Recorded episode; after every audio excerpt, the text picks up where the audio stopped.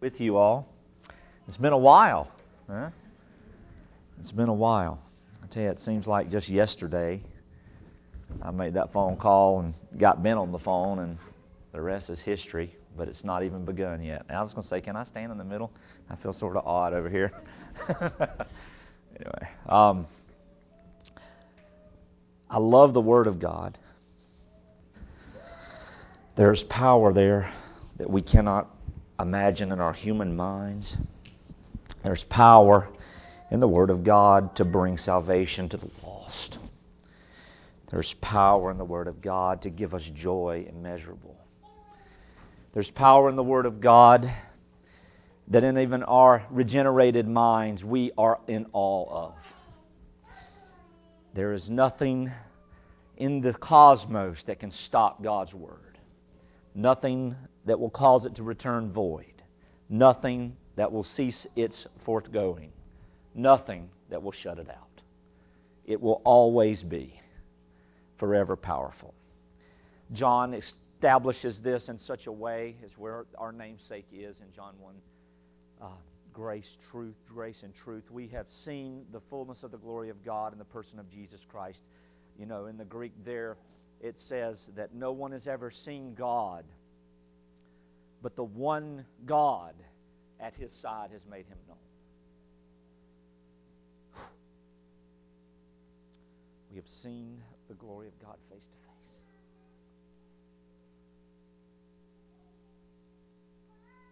I don't know why. It's just I'm overwhelmed with joy.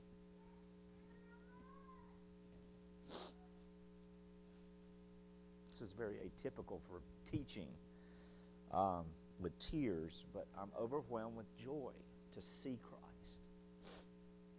to see Him in His Word.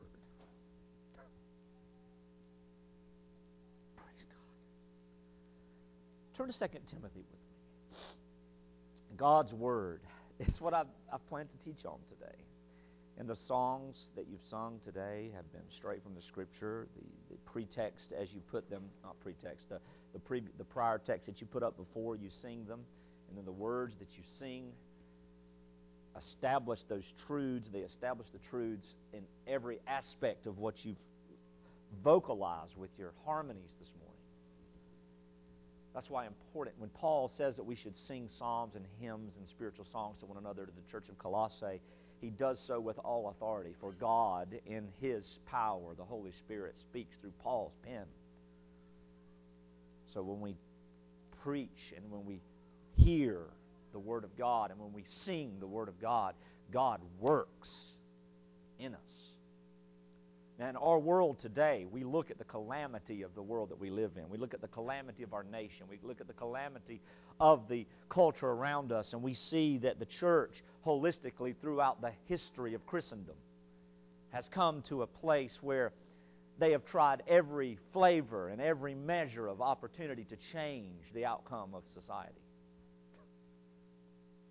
Even I, in the years of the megachurch movement, when it seemed like the more butts in the seats and the more dollars in the box, we were successful. You know, baptized. Oh my gosh, how many did we baptize that year? You won't believe it. 300 in 2002, uh, 1, 2001. And I would say 290 of them were unregenerate because we used everything but Scripture to bring them to the faith. You see? It was incredible. We got plaques and awards and ribbons and balloons and stickers and smileys. Oh, look at this church. This is the example to follow. Wasn't the example to follow? And I think that is part of why I see and get so emotional when I think of all the years that I waste, have wasted teaching everything but Christ through Scripture and trying to exercise some sense of control or manipulation in a way that I thought was changing the world for the better. But it doesn't change the world, does it? Does it change the world to get people to draw into something that's not eternal? It's garbage. It's like John would say in his first epistle, chapter 2, when he says, Do not love the world or the things in the world. For those things are passing away. They're garbage. It's like me going outside today after service and finding the nearest trash can and digging out my lunch. Or worse, holding it till next Sunday. That's what the, that's what the world offers us. That's what the enemy offers us. When he, when he stood before the Creator that breathed him into existence, and he says, If you just bow down before me, I'll give you all this. And Jesus is thinking, I rolled that out like this. Like a child rolling a snake in Play Doh. I said, Let there be. And the world was. You go give me something I rolled out on a table. I made that. You gonna tell me you gonna give it to me? I made you. You know, if I were Jesus, that's what the narrative would say. Who do you think you're talking to? I don't talk to me that way. I am the Word of God. You're gonna use me against myself? What are you crazy? Yeah, he's crazy. And I think sometimes I preached several years ago a little series called The Devil in the Pulpit. And I did so because there was a time in my ministry where I was the devil's puppet in the pulpit. Charisma drove my focus, not truth. And I was blind to it. I didn't see it. So I was taught to do. Mentors who come up with all these initials after their names, and they've got they've got you know Lexus and planes and all sorts of things in the sense of not literally, but in the sense of ministry. They've got all the nice, expensive toys, and they've got all the nice following, and they've got the great stage and the great platform. They're always in the Christian Index, and they're always on television, and they're everywhere. When they tell you something, you think, "Wow, I need, I need to listen to that." But it was about 2004 where God said, and the Word of God came alive to me, and I was using a terrible translation, the New Living Translation. The only thing alive about that is that it used to be a tree. And in that terrible translation of Scripture, God showed me the truth of His sovereignty and the power of His Word as I sat in the office of a mega church. And I mean, my office was not this big, but it looked similar to this. Nice new carpet and nice brick walls. And I wondered, why cannot these people who are Christians be satisfied with Scripture? Why can they not be satisfied with Christ? Why is there so much whining and complaining? And some of you know exactly what I'm talking about because you've whined and complained. And then some of you have been the victims of the whiners and the complainers. I know I have. And I would ask, I'd say, Lord, what is going on? How can we have a thousand people in every service Saturday night, Sunday morning, Sunday morning, Sunday morning. We had three on Sunday morning. How can we have all these people and when we have a Bible study, it's like me and the sound guy? How can we have four bands and three choirs? And then when the preaching starts, they go to the green room and hang out for an hour. I'm not lying. Where's the guitarist? Oh, upstairs. They're snacking drink some water. That big performance we just did. After all, our soundboard was $200,000, lights and sound. Talking about a waste of money. That ain't what I came here to talk to about today. But it's the, it's the foundation in which God brought me. It's how He brought me through ministry. Saved me by the Word of God at a very young age, taught me the basics by the Holy Spirit, and those people like Timothy a grandmother and a mother who taught the Word of God.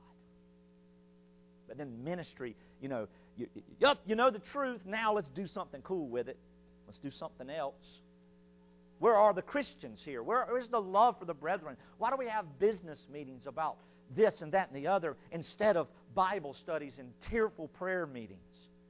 Why do, when the brothers and sisters of the church have problems, we call them EGRs, extra grace required?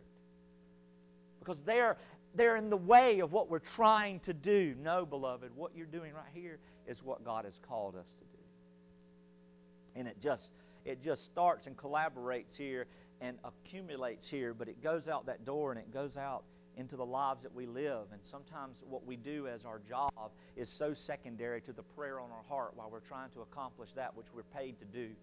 So secondary that we can lose track of it because we're so burdened for each other. We're so burdened for our brothers and sisters in the Lord. We're so burdened for our neighbors and our family who are lost. We're so burdened for the joylessness that takes place in our everyday life that we don't know what we shall do. I will tell you what we shall do. The Lord shall provide a lamp. 2 Timothy 3. I'll read I'll read the whole thing and then we'll talk about a couple of verses here. Paul has reminded Timothy, hey, you know what, brother? You, you don't forget where you come from. You don't forget that God the Holy Spirit has given you this charge. Timothy, this young man, being the elder in charge of appointing other elders and establishing the church in the whole region of Ephesus. And this is this is like, you know, somebody, somebody's like when when when Sovereign Grace started as when you started as a people in covenant, it was like Ben saying he's got to have charge of making sure every Christian in Bulloch County is accounted for. It's a big a big responsibility. And here's Timothy going, "Wow, what am I supposed to do? I can't I can't do this. So Paul gives him pastoral teaching here. And then in verse 3, he says, But understand this. Though this is true for you, and you should flee these youthful passions, and though you should understand that you not be quarrelsome and you got to be patient, you got to kind of be teaching, but understand this that in the last days there will come times of difficulty. For, why difficulty? For people will be lovers of self, lovers of money, proud, arrogant, abusive, disobedient to parents, ungrateful, unholy, heartless, unappeasable, slanderous, without self control, brutal, not loving good, treacherous, reckless, swollen with conceit, lovers of pleasure rather than lovers of God, having the appearance of godliness but denying its power. Avoid such people. And then he gives an example. For among them of those who creep into households and capture weak women, burdened with sins and led astray by various passions, always learning, but never able to arrive at the knowledge of the truth. Just as uh, Jannes and Jambres opposed Moses, so these men also oppose the truth. Men corrupted in mind and disqualified regarding the faith. But they will not get very far. For their folly, their foolishness will be plain to all, as was that of those two men. Now, our text. You, however, you, however, have followed my teaching, my conduct, my aim in life, my faith, my patience, my love, my steadfastness, my persecutions and sufferings that happened to me at Antioch and Iconium and Lystra, which persecutions I endured, yet from them all the Lord rescued me. Indeed, all who desire to live a godly life in Christ Jesus will be persecuted, while evil people and impostors will go on from bad to worse, deceiving and being deceived. But as for you, continue in what you have learned and have firmly believed knowing from whom you have learned it, and how from childhood you have been acquainted with the sacred writings, which are able to make you wise for salvation through Christ Jesus. All Scripture is breathed out by God and profitable for teaching, for reproof, for correction, and for training in righteousness, that the man of God may be complete, equipped for every good work. Let me pray. Father, please by your infinite mercy, God, please help me teach this focused and succinctly. But more importantly, let your word manage our hearts and maneuver us into a place of awe and worship and satisfaction and peace and everything that you've promised us, which is ours in Christ Jesus. And I pray it in his name. Amen. Well, there's a lot of things that I'd like to teach here, and that's the one thing about coming in for a Sunday. I like to just stay here for seven or eight hours and we just talk and have a good time. But the Lord is faithful and He doesn't need me. Word is sufficient. And that's what I want to talk about today. In our culture, just like I shared with you about some past that I have, wondering where are the Christians? Why are we seeing so lack of interest in spiritual things? friends, what I was then taught when I began to posit those questions to those mentors around me is that we must assimilate people. We must give them something that they can have some ownership in. So then they will be responsible to being actively involved in the life of the church. Okay, that's great. Let's do it. And then one thing led to another. But what happened is it never brought about spiritual change. It just brought about a love for the stuff, a love for the stage a love for whatever else might be their responsibility, but not a love for Christ, and certainly not a love for Christ's people. And in our world, we see a political environment like I've never seen in my lifetime, and it's not been that long of a lifetime. But some of you are going, yeah, me either. I mean, we see a, a social media medium.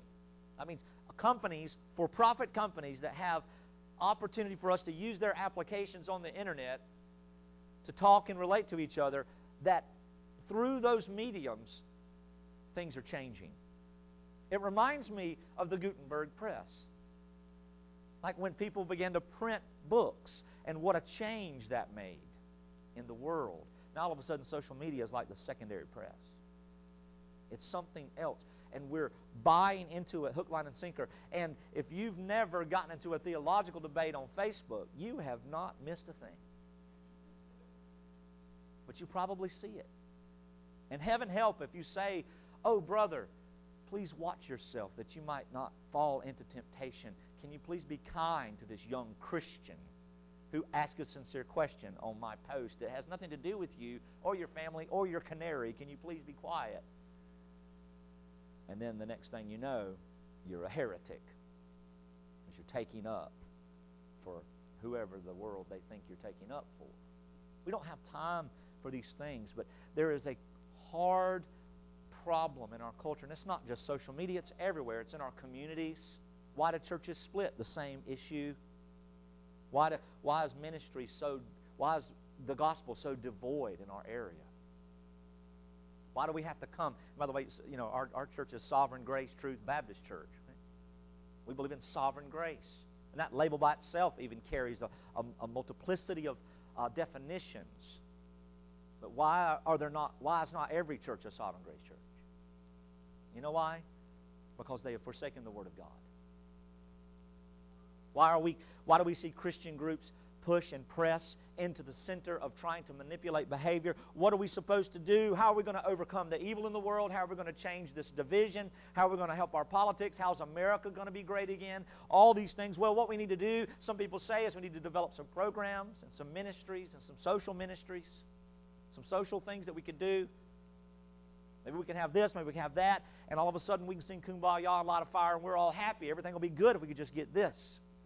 I attend a lot of meetings in my in my area, in the county. I attend every meeting I can that's got to do with government or has to do with society or any, and I just listen. I like a fly on the wall. I just want to listen. And then, well, Pastor Tippins, you haven't said anything because you don't want to hear what I have to say. Number one, stop having these meetings. Number two, this is stupid. Stop throwing money at these programs. How many of you claim Christ? Everybody raises their hand. Just preach the gospel to all these people. Preach the Word of God. Teach them. The, the Matthew 28, 19, the Great Commission, as we call it, is not handing out tracts and saying, hey, repent, believe the gospel. It says what? Teach people Christ. And Jesus says, all that I've commanded, everything, the total counsel of God's Word. We're to be discipling people, not just throwing out sound bites. Now, there's nothing wrong with sound bites. Sometimes it's what we do to get attention. It's good, good evangelism sometimes deals with that. But what are we supposed to do to overcome? Some people say, well, we need to have an answer to felt needs. We've got people who are hungry. Let's find an answer to felt. There's nothing wrong with getting food. People who are naked, they need new clothes. Let's get them some clothes. There's people who are thirsty. Let's give them some water. But that's not the answer. It's good things to do, just like it's good to vacuum your carpet. But that has nothing to do with eternity. It's just good and tidy and health conscious. People come in and they won't be afraid to walk in your house. I'll just stay out here in the yard. So we don't have to worry about felt needs. What's the greatest need? The one that isn't felt. Because in the, in the mind of a depraved person who cannot see the glory of God because they are blinded by their sin, the only need that they don't know they have is the only one they really need, which is Jesus Christ, which is a powerful supernatural act of God to regenerate their soul that they might be made alive in Christ, that He is glorified then, as Paul would say to the church of Ephesus, to the praise of His glorious grace. God is glorified in us because He's done all the work in us. And He gets all the praise from us and he's due it all. Some people believe behavior modification is in order. This was the youth ministry of the 1980s and 90s. Cut your hair, pull your pants up, brush your teeth, take them earrings out, you know, get rid of them rat tails. You know, remember rat tails? Boy, y'all love the rat tails to be the only problem we had right now with young people, right? Don't talk back. Say yes, ma'am, no, ma'am, yes, sir, no, sir. Get a job, save your money, go to college, get you a job at McDonald's. I mean, you know. This, is this, What are we going to do? We're going to change this behavior. How are we going to change the behavior? D.L. Moody had a great idea. Let's start. Let's start an organization. It could be Young Men's Christian Association, uh, uh, and and we can just we can get all these kids into this this little thing that they do, and we can reach them for Jesus because they're going to learn to play basketball, or they're going to learn to do this, or they're going to learn to do that. We're going to have basket weaving, and everybody will be happy. They won't be killing each other because they'll be weaving baskets. That works well until there's no money to eat and you got to go rob your neighbor so you can feed your children. Or maybe you're just greedy and you just like to rob folks. No matter the motivation, it's evil. Behavior modification isn't what we need. We don't need people to stop having foul language. We need people to be born again by the Holy Spirit of God. Some people would say, well, we need more laws, or we need stricter standards. I've been told in the last year that drinking coffee on the Lord's Day is a sin.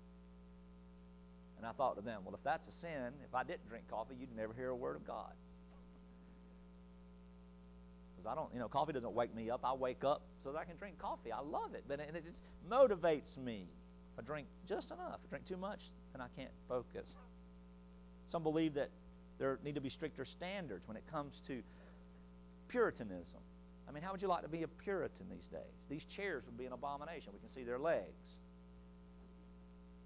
That's why the skirts are on certain styles of sofas and chairs because the legs of a piece of furniture was so symbolic and so akin to the leg of a woman that these men said, well, let's cover those legs up too. True story. We don't need stricter standards. We have the standard, and it's perfection. We're not going to meet it. And by the Holy Spirit of God, we've been given a new heart, who we who are in Christ. So we desire to strive to the things that God's called us to, and the whole totality of the law has been broken down and boiled down, if you will, condensed into two things to love the Lord your God with all you are, and to love your neighbor as yourself. So we don't need these things. What do we need? Well, see, in contrast to the sick, dying, wicked world of which had invaded the local assembly of believers, many of them have the appearance of godliness but deny its power. They were causing problems, they were causing friction, they were not holding to the sound doctrine. We see that Paul's first letter. You know what it was? The church of Galatia, the region of Galatia, many churches. And if you know anything about, if you study any Greek at all and you read Paul's letter, this is a hurried, angry, frustrated, almost, uh, Paul might have been a little sinful. He wasn't. But you know, his tone would have been called out in this in our current culture. Who has bewitched you? Are you idiots? I mean, you know, if we said, you know, Ben, if you sat up here and said, y'all a bunch of idiots, I mean, there would be friction. And I'm not saying that's wise to do, but that's sort of what Paul did to the church of Galatia. What's wrong with you? Who has who has caused this? Why are you following after these stricter standards? It's about Christ alone. He uses the hyperbole. He says, We taught you that. Now you're moving on to something else. And if even an angel comes down from heaven and teaches you something different, anathema. Be forever cut off from Christ. You want to start cutting your body? You're cut off from Christ. It's not, you don't add to the gospel. The Word of God is all that you need. Don't follow this way, Timothy. Don't follow this way, beloved. Don't follow this way, church. Don't follow the way of the world. He says in verse 10 You followed my teaching, my conduct, my aim in life, my faith, my patience, my steadfastness, my love. And he's not talking about his Judaism. We have, we have the letter to the Philippians. We know what he's talking about. He said all of that was nothing to the priceless gain of knowing Christ, the Lamb of God that God has given for his people the one who has particularly redeemed his own elect church. I find it very interesting that I've even had someone tell me this week, who is a very learned man, he does not, I quote, I do not believe in the doctrine of election. That means he does not believe that the Bible teaches election. I'm like, well, what the world is the word in there for? Chosen, elect. What is it there for? And some people say, well, that's an academic issue. No, it's not. It's the gospel. In John 6, Jesus died for his sheep. You see.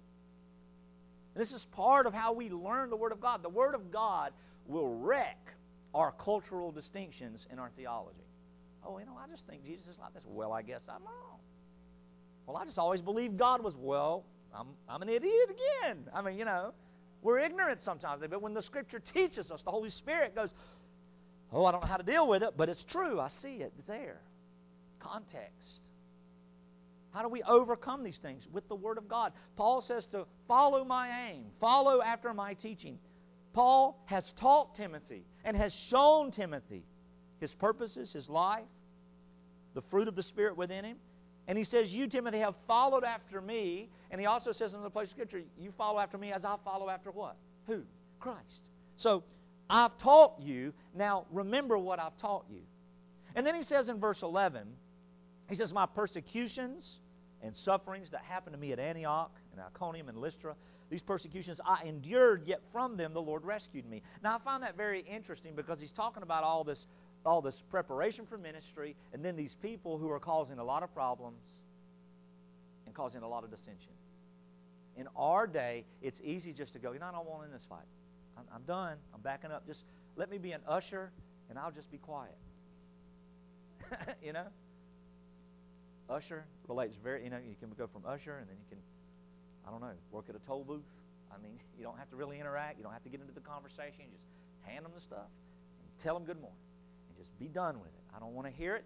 And I know that that seems like a safe place, but it's not a safe place. It's not a place that God has called us as Christians.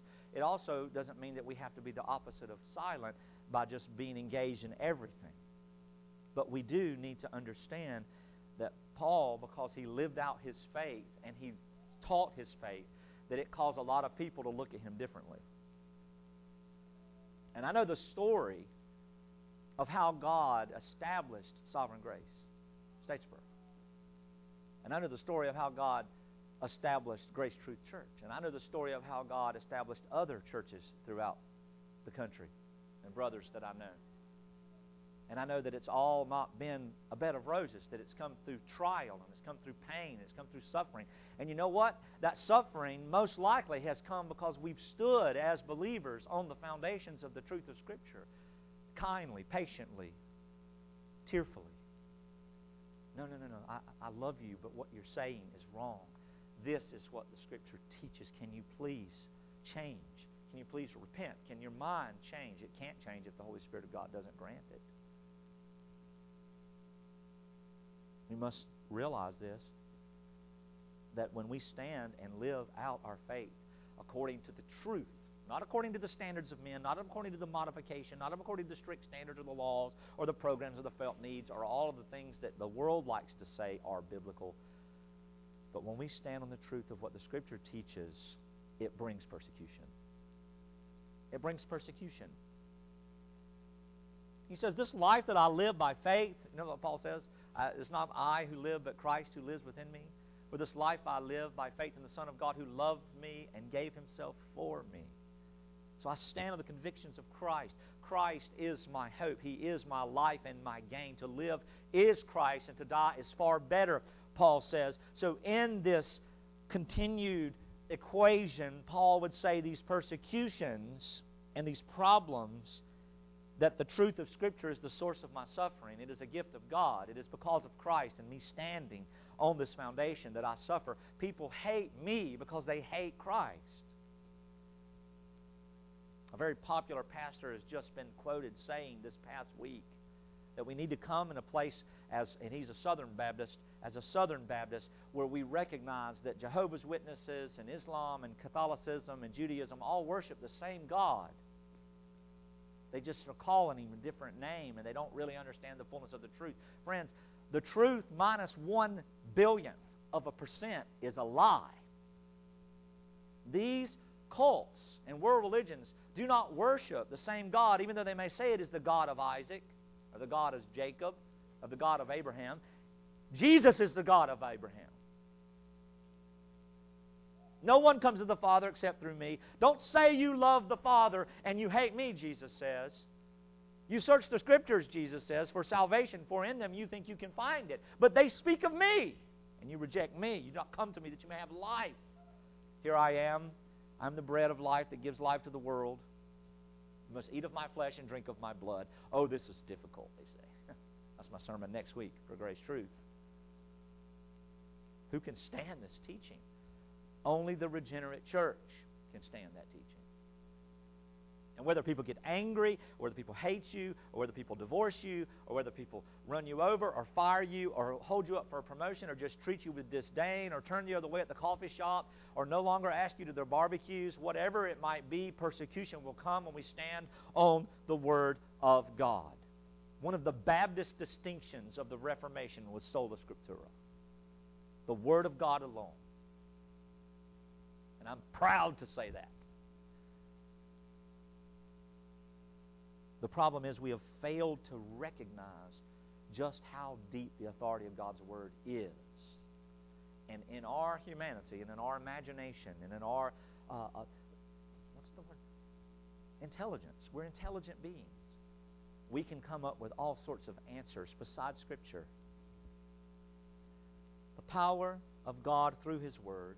Paul has already said to Timothy, endure, what does he say there? Endure the grace of God which is yours, by the grace of God which is yours in Christ Jesus, over in chapter 1, chapter 2. Endure. Stand firm in that. Don't get away from the suffering. Stand firm in the suffering because the grace of God is yours in Christ. So, the power of God is yours. The gospel is yours. The Word of God is yours. And the Word of God enables us to endure in these things. And this is what Paul is teaching young Timothy right here.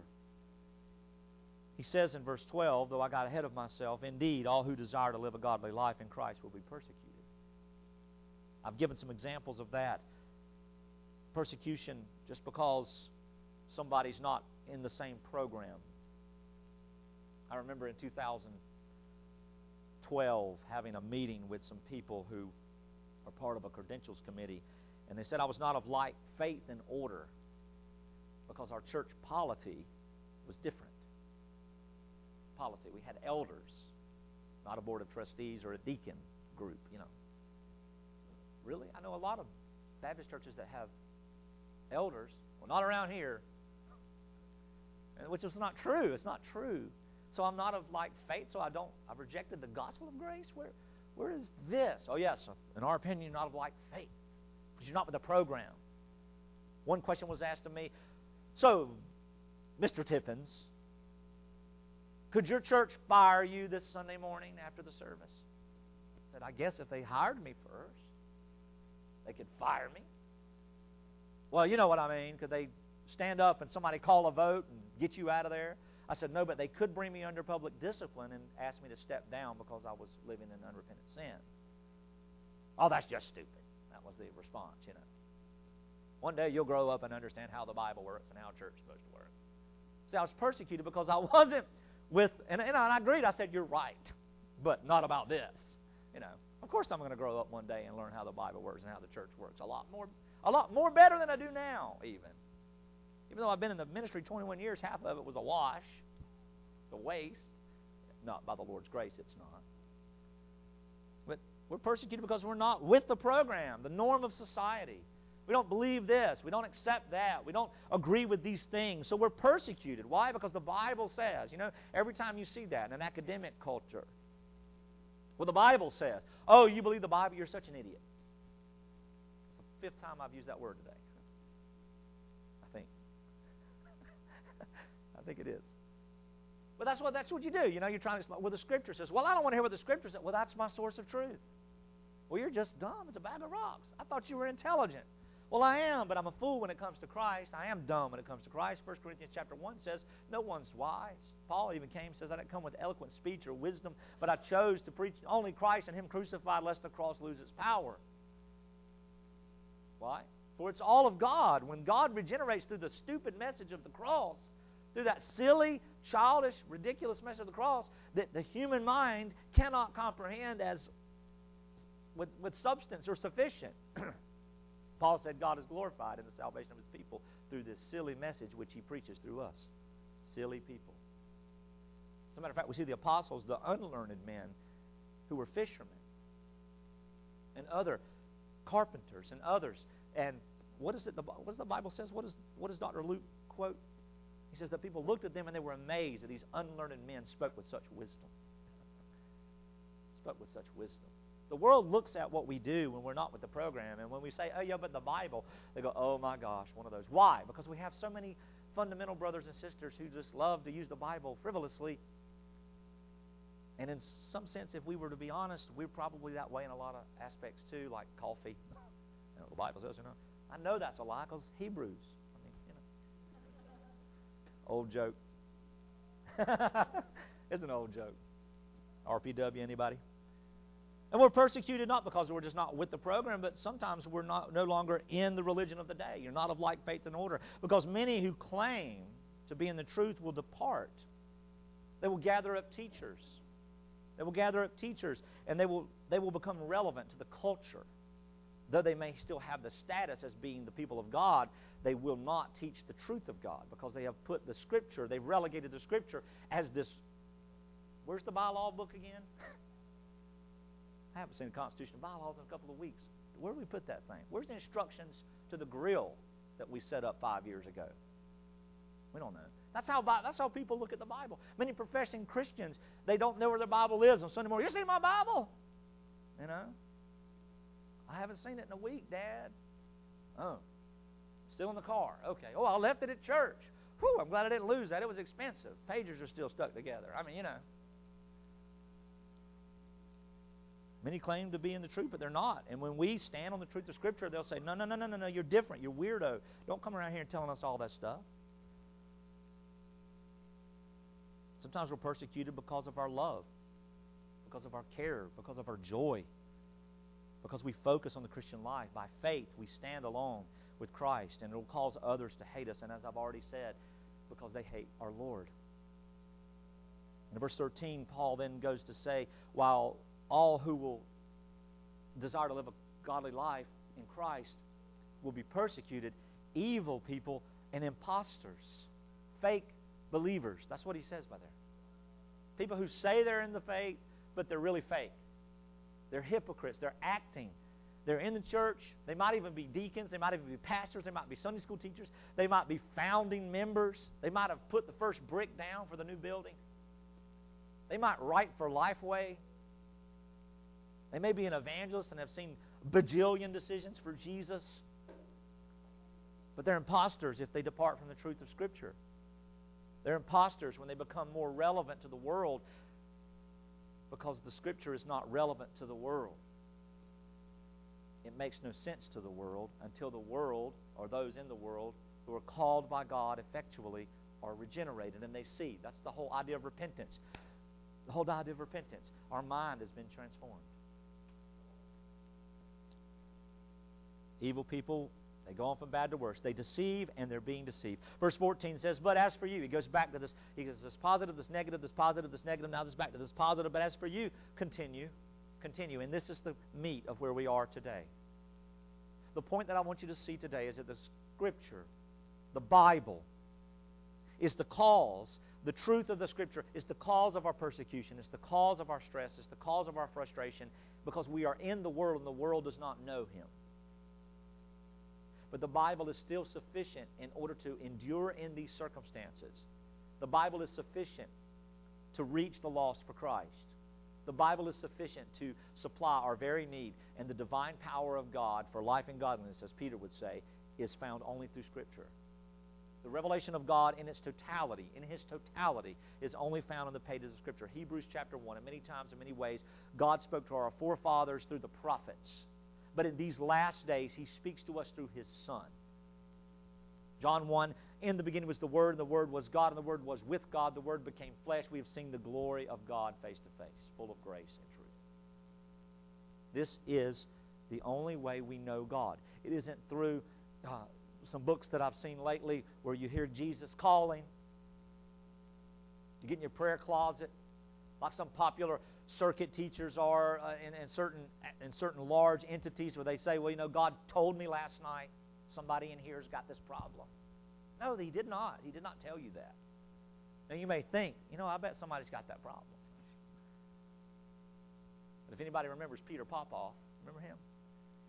They blew him out of the water. They uncovered his little in-ear thing and how his wife and he communicated. And he had these visions from God. And seven years later, he's back at it like nobody's business. No, God speaks through His Word. God speaks through His Word. And as for you, continue.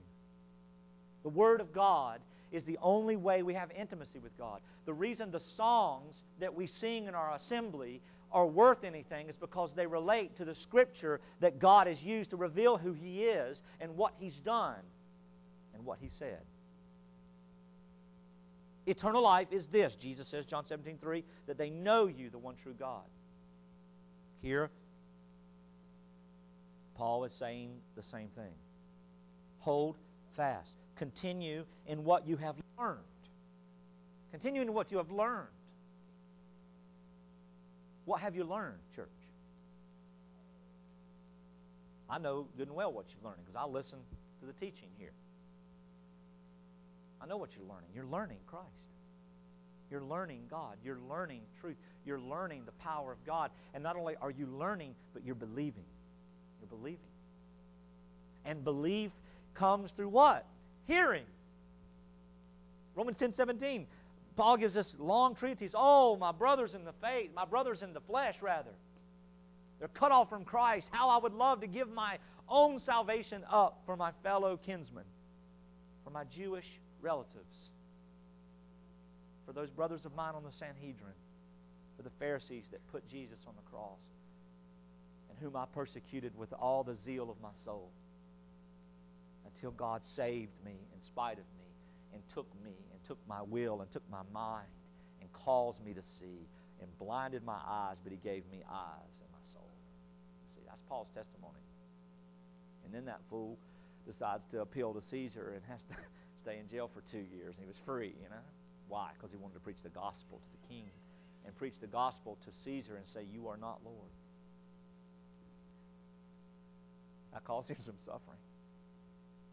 You're not Lord because only Jesus Christ is the Lord of all things. You hold the title because it's just a word, but you are not Him. Christ is Lord. Continue. Hold fast. You've been learning these things and you believe in them because Christ has begun this work in you. Romans 10 17. Faith comes by hearing, hearing by the word of Christ. So that the Scripture is sufficient for salvation. Friends, I took four years of my life and studied for an advanced degree in apologetics. It was the worst waste of time. I would have been better becoming a toenail painter. Because I learned every argument in the book except how to just read the Bible to bring someone to the knowledge of faith. And, you know, my fourth year, I'm going, this is stupid. You know, could have had a, I could have had a Bible for ten dollars. By that Lifeway bill that we used to have at those big churches, and ten, twelve thousand dollars a month. You're going, how much are Bibles? They don't expire. Oh, it's expired. It's expired curriculum. Just throw it away. Yeah, I knew it smelled funny. I said any good because it's last quarter. The Bible doesn't expire. I didn't need all that stuff. I didn't need the wisdom of the world and philosophy. I didn't need. I didn't need all of the uh, the intellect of antiquity to come because it's a violation of what the Bible even teaches. We need Christ. That's all we need. He needs nothing. He needs nothing. The Word of God needs nothing to undergird it. And no person can come to faith in Christ through any side defense, through any ulterior evidence. Is there evidence to support Scripture? Absolutely. Is there scientific evidence? You betcha. Is there archaeological evidence? Man, more than I can put my finger on. What does it do for us? It gets us excited. Wow, look at this. And my wife's a historian and an archaeologist and all sorts of different things that she enjoys reading through the Old Testament. Just in the last few weeks, she said, hey, this right here and this right here and all these prophecies, they were fulfilled in history. We could see it almost to the day in the historical record. That's exciting. But you know what it doesn't do? Regenerate me to salvation.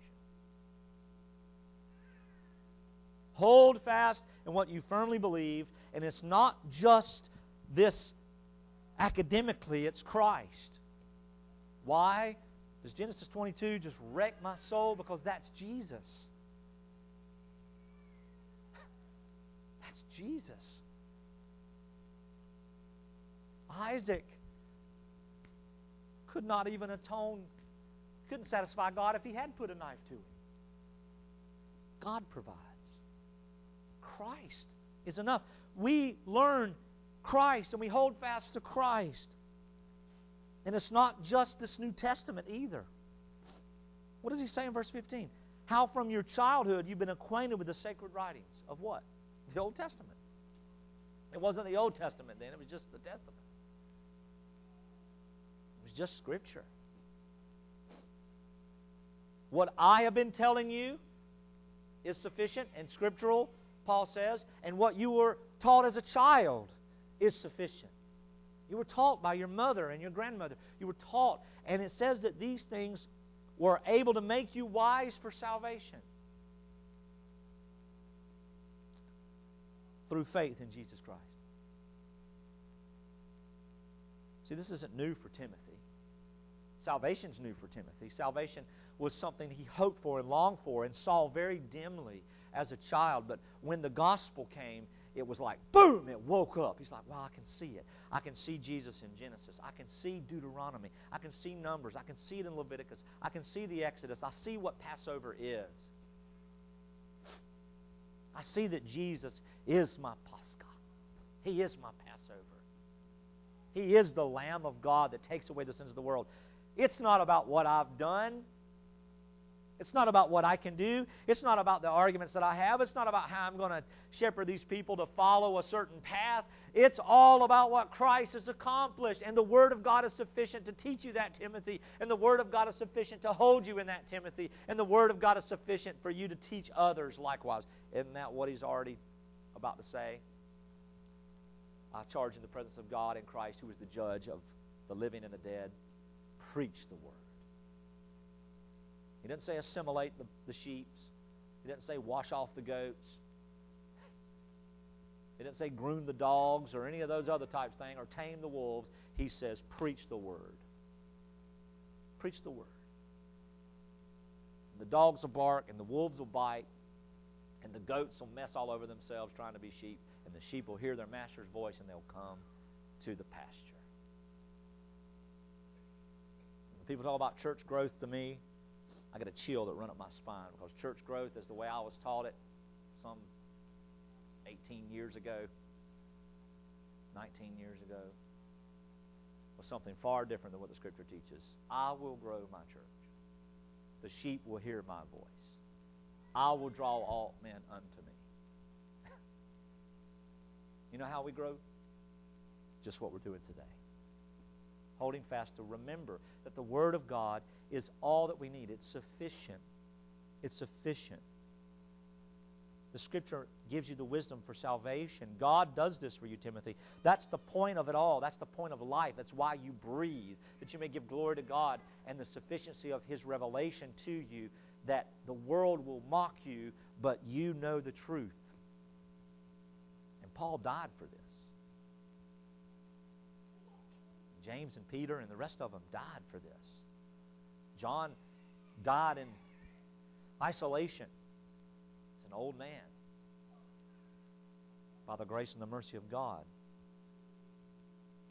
How do we overcome things, you might ask? How do we have success in ministry? See, that's what we all look for, isn't it? What is success in ministry? Faithfulness. Faithfulness to remember that Christ is the one who is faithful I mean, he's already said that. He does a, an allusion to several different passages in the Old Testament in chapter 2 of this second epistle to Timothy. He says, Remember Christ Jesus, risen from the dead, the offspring of David. See, he's going back to the Old Testament, to the prophecies, as preached in my gospel, for which I am suffering, bound with chains as a criminal. But the Word of God is not bound, see. I'm in jail. Who cares? God's not in jail. His Word's not in jail. Sometimes, and I have thought this before in my younger days, that man, if I just didn't couldn't get to this city, that nobody'd be saved. If I just if I could just preach in front of this assembly, man, God would do some amazing things. Listen, I use this little joke in my church. I said, if a cat can meow, meow out the Bible, we better pay attention to it. Because it's just as authoritative and effectual as if a cat meows it out, or if I meow it out, or anybody else meows it out. We're just a voice. God is the author, God is the divine worker. He is the one who brings it all to pass. Therefore, he says, I endure everything for the sake of the elect, that they may obtain the salvation that is in Christ Jesus with eternal glory. The, for the saying is trustworthy. And this is, this is what's so cool about this. If we've died with him, we'll also live with him. If we endure, we'll also reign with him. If we deny him, he'll deny us. See, now it puts a little shake in our bones. Gosh, we're denying him. Wait a minute, we're not denying Christ. Well, I said, well, I've been, I've, been, I've been a little bit faithless sometimes. I haven't completely believed that Scripture was enough in the circumstance of my home, circumstance with illness, circumstance with money, circumstance with job, circumstance with life. Life is turning me upside down. I feel like I'm about to drown, and I've not been faithful to the Word. I've been trying to find another way of peace. I've been trying to find another way of hope. I've been trying to find another way of power. I've asked for counsel in many different avenues of the world, and somebody would give me the Word, and I'll, I'll say, oh, yeah, but, you know, that's a dangerous, that's a dangerous phrase. Yeah, but and so we'll feel faithless. But the next thing Paul says to Timothy, he says, If we are faithless, he remains faithful, for he cannot deny himself. How do we know that? From the Word of God. How can we be sure of that? For God has said it through His Scripture. How can we hold fast to that? Because through the Scripture, God has given us faith and how much faith does it take? Not much at all. Hardly any, if at all, any. But what is faith alone in Christ? That means not having any faith whatsoever in anything else, but the smallest amount of hardly any faith in Christ alone. If we hold to the fact that the Word of God is all we need and have no hope in anything else, and we've got all faith in the Word, we've got all faith in Christ, we don't have to come to the place where we think we're like the martyrs. We're standing on the pyre, burn me for Jesus. I mean, you know, if I'm thinking about that right now, I'm, like, I'm going to wing chun my way out of here. I got some, I got some guys, rednecks that can shoot and fight, and big trucks. We'll get out of this. We'll preach another day. I'm not to deny him, but I ain't to burn easy either. You know. But God gives the grace that we need in the moment that we need it. And how does He do it? Through the Word of God. The Spirit of God moves through His Scripture. The grace of God is given through the Scripture. The Scripture is sufficient. So that's how we overcome all things. That's how we overcome sin, temptation, and suffering. Why? How do we know that? How do we know Scripture is all that in a bag of cake? Because of verse 16 and 17. I could just preach that, and I have preached verse 16 and 17 already, but I've done it in pieces already leading up to it. And I hope you see that. For all Scripture, all Scripture, all Scripture is breathed out by God. Let me share what that means. That means that every word written here has its origin in God's mouth. And God did not overcome mechanically Paul. And Paul woke up and said, Well, look at this letter I wrote. That's amazing. Wow, it doesn't even sound like me. No, it sounds just like Paul. That's why I believe Hebrews is written by Paul because it sounds just like Paul. John, he sat on that island and he wrote and he wrote and he wrote and he wrote, and his mind was clear, his personality was in his writing, but every word that he wrote was carried along by the breath of God, God the Holy Spirit, put everything he wrote in his heart. Jesus said to his disciples that the Spirit will come and give you remembrance with everything that I've ever taught you.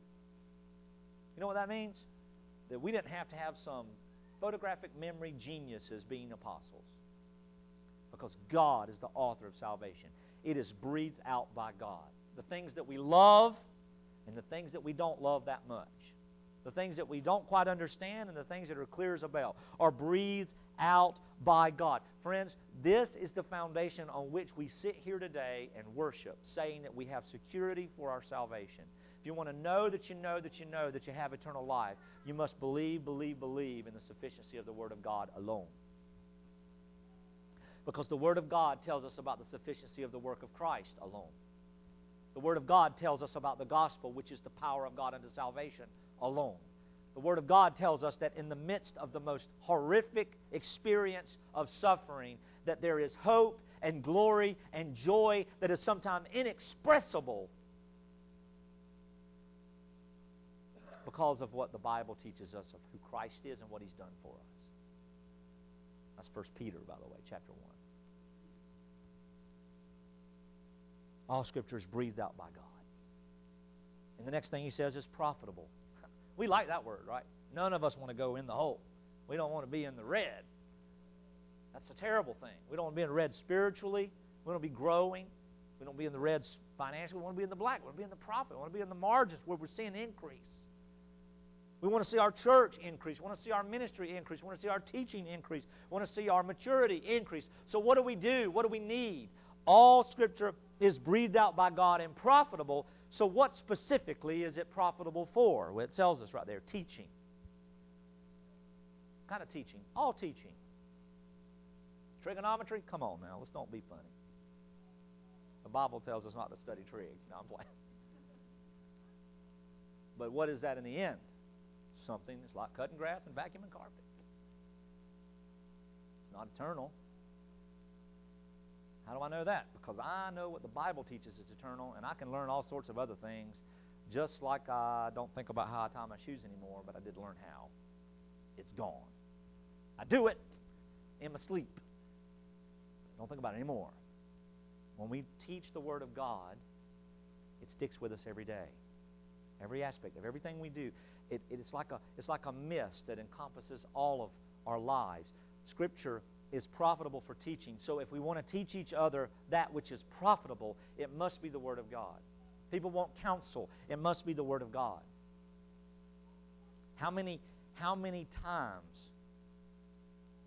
have we had that opportunity to share the gospel in a time of need for somebody else, and we just didn't quite think it was the appropriate thing to say, friends, it's always the appropriate thing to say.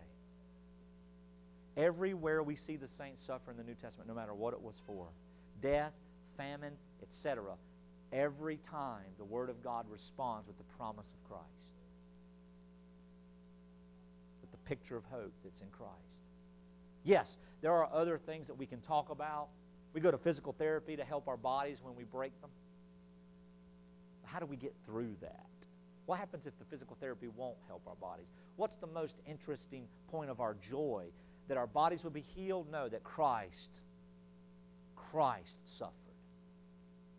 And he was raised from the dead. We too shall live because Christ lives. Now, no, that doesn't help us get out of our circumstance, does it? But it sure puts our eyes on the prize instead of the problem.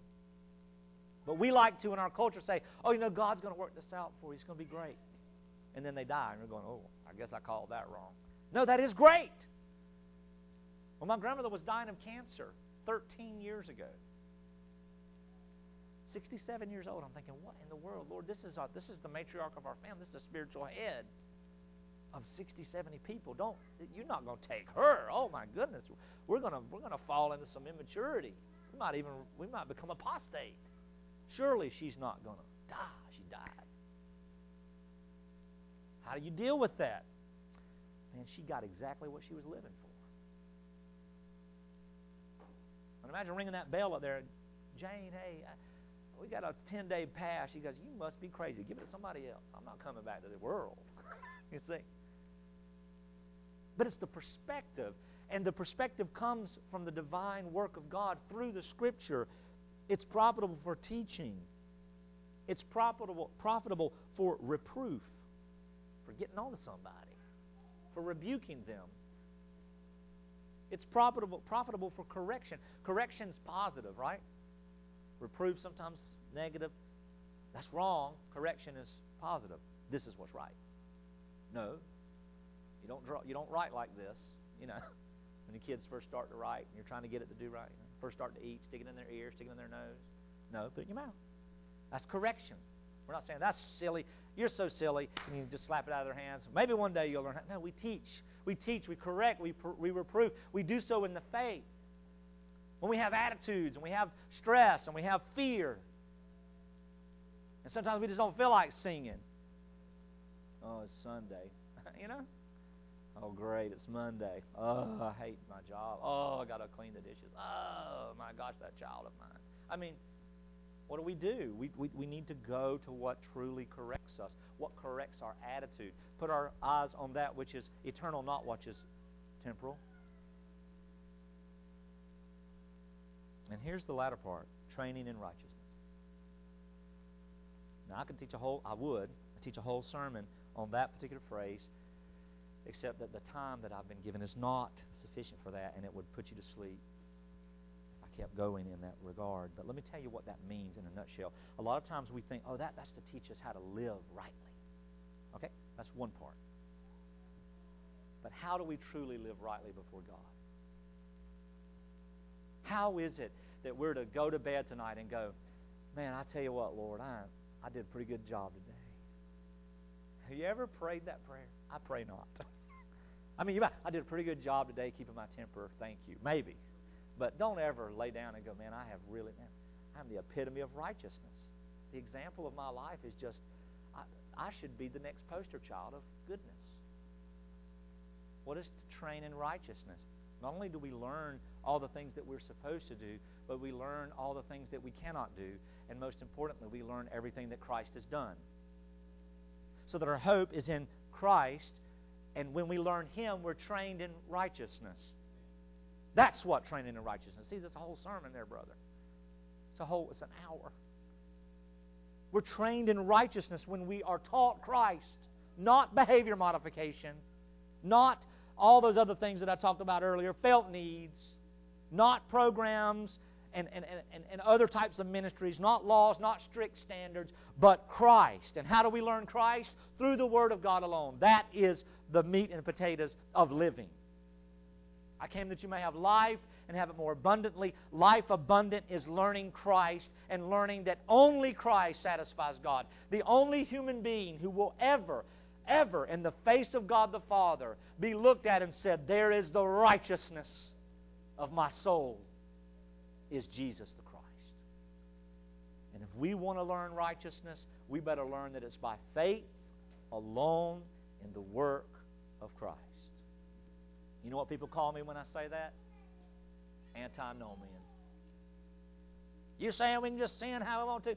Nobody said that. But I'm going to tell you, you can try as hard as you want to not to sin. But if you're not trusting in the righteousness of Christ, you're going to hell. You're hell bound. You're condemned. Christ alone saves us from his wrath. Why? Because he's the only one that can do it. He's the only one that's worthy. So no matter what we're facing, learning that we are righteous in Jesus alone, it's imputed. It's not ours. Paul says it's an alien righteousness. Paul even claimed to have perfection in the walking in the law, but that doesn't get him any closer to God. And friends, when we recognize through the Word of God that our righteousness is only the work of Christ, that it's Him, you know what that does to our soul? When we see the reality of who we are and we see the failings and the faithfulness, we know what Paul means when he says he remains faithful. We will not be cast away, for we've been given to the Son by the Father. How do we know that? Because the Word of God teaches us that, and the Spirit of God, through the Scriptures, sufficiently seals us in that hope, even when we fail to believe it. And in verse 17, all this works, and all this happens, and all this truth is so that the man of God may be complete. What else do I need in order to shepherd God's people? Nothing. But to learn the Bible. Some other things that are helpful, but nothing really but to learn Scripture.